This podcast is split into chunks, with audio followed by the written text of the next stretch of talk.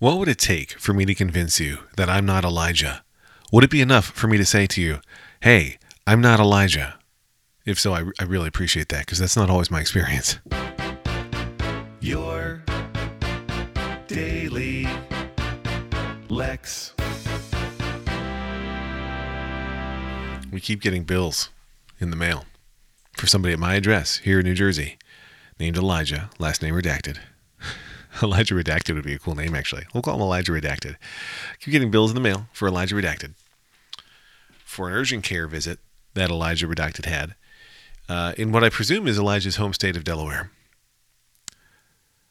I can't swear that that's where Elijah lives, but that's my guess. And I've been taking them and throwing them away because, as you may know, I'm not Elijah. But I keep getting these bills, and it's been annoying me. And so eventually I was like, you know, maybe I should do something. So I opened one of them up, and I mean, I've opened all of them to make sure that they're not for me, but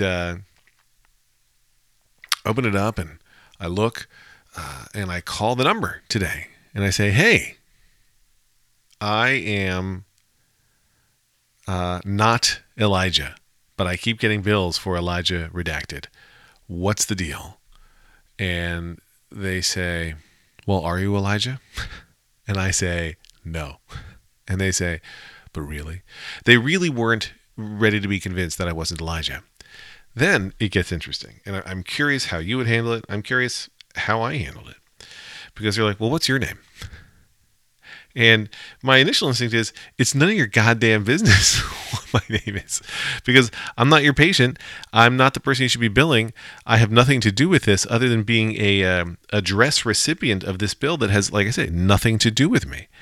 And they're like, and confirming Elijah's not a member of your family. And I'm like, no, I told you I've never heard of this person.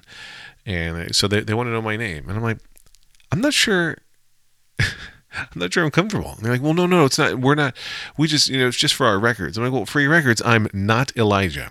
And they really wanted more. So eventually I said, my name is Lex, L-E-X. And I heard them, I believe, have the thought of, I want to ask for Lex's last name. But this guy is clearly annoyed with me, so I'm not going to ask. Then they say, can you confirm your address?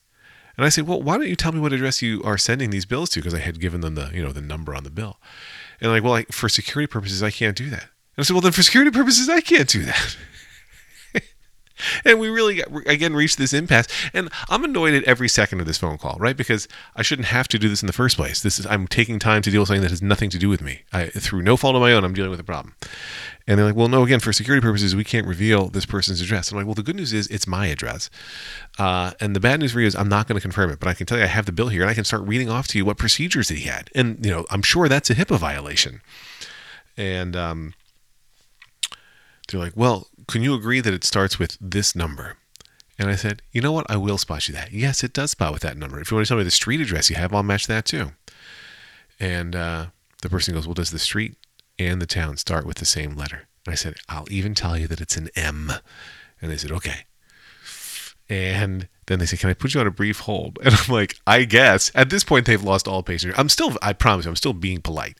Like, even when I'm saying, I'm not sure I'm going to do it. Like, I'm never being rude. I'm not raising my voice. I'm being polite, but I'm also clearly annoyed. I'm politely annoyed. And eventually they come back and say, yeah, did you ever go to this urgent care? And I'm like, no, I've never gone to your urgent care office in Delaware.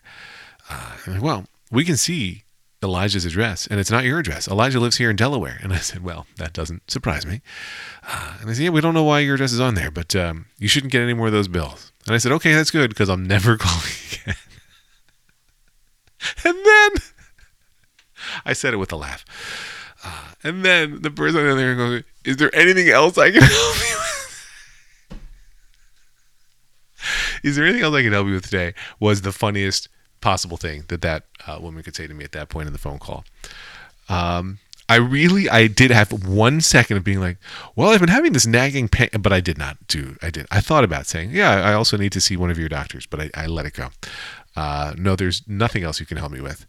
Thank you for virtually nothing. Lex.